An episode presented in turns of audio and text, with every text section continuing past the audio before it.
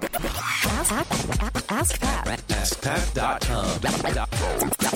Dot com. AskPat. Hey, what's up, everybody? Pat Flynn here, and welcome to episode 970 of Ask Pat. Thank you so much for joining me today. As always, I'm here to help you by answering your online business questions five days a week. All right, now here's today's question from Tina. Hi, Pat. My name is Tina, and I have a question which adds to an answer you gave in episode 802. You recommended that if we want to inspire or teach others affiliate marketing, but uh, do not have results ourselves yet, that we can go with the follow my journey approach. And I love that. However, I'm worried that sharing everything like screenshots of Facebook ads, the products, the exact email sequences, landing pages, and so on will allow people to copy it. So on one hand, I really want to share everything because I know it helps others, but on the other hand, I do not want people to copy me. So what do you suggest? How much should I reveal when blogging about my journey?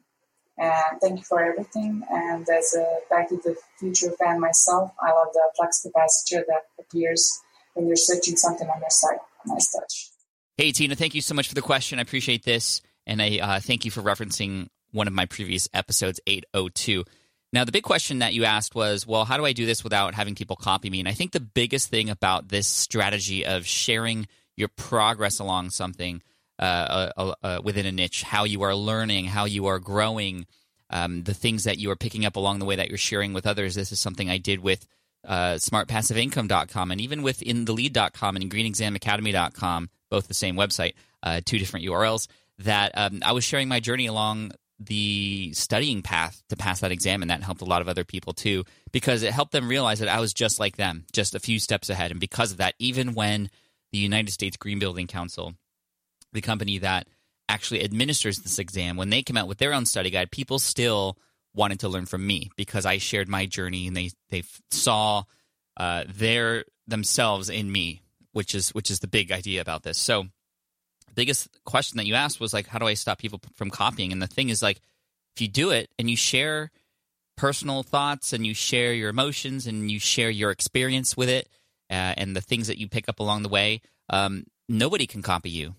You are 100% original, nobody is going to be like you. And yes, you might pick up things and inspiration from other people, but that doesn't mean it's not yours. Obviously, don't copy uh, or don't steal things. But what I mean is the way that you do it and the and your approach. That's your voice. That's your method.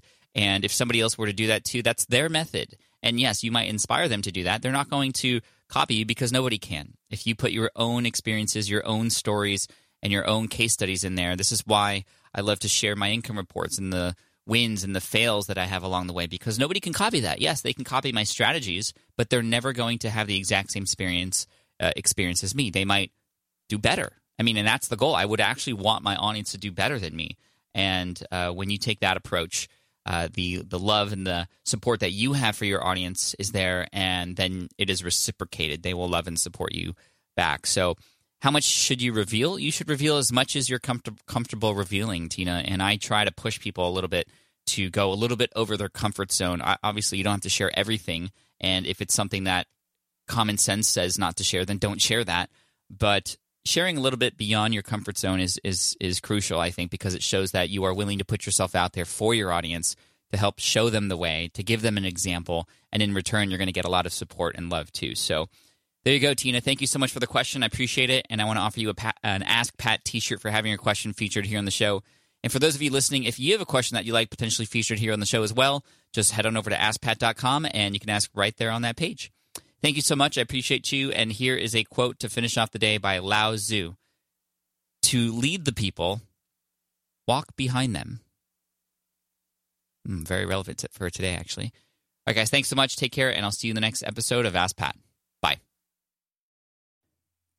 Hey there, thank you for listening to Ask Pat 2.0. Now, you might have noticed that we haven't published a new episode in a while. And that is because in 2023, after 1,269 episodes, we decided to sunset the show. For now, at least. In this way, we can focus our energy and efforts on our other podcasts and other projects. That being said, all 1,269 episodes are still live and downloadable, and the published dates may be old, but there are still a ton of questions I've answered on the show and people I've coached. Those episodes are just as valuable as they were back then. So you can also visit smartpassiveincome.com slash askpat to dig through the archives. Plus, there's a search tool on the website that lets you search across our podcasts and blog. And of course, the Smart Passive Income podcast is still live and energetic and awesome and publishing twice a week. So make sure you're subscribed there so we can still continue this conversation. And we have some of the foremost experts and thought leaders in entrepreneurship on the show every single week. So you definitely don't want to miss it. Again, check it out. It's the Smart Passive Income podcast. Just find it wherever you're listening to this podcast. You can find it there as well. Thank you again for listening in, and I'll catch you in the next one. Cheers.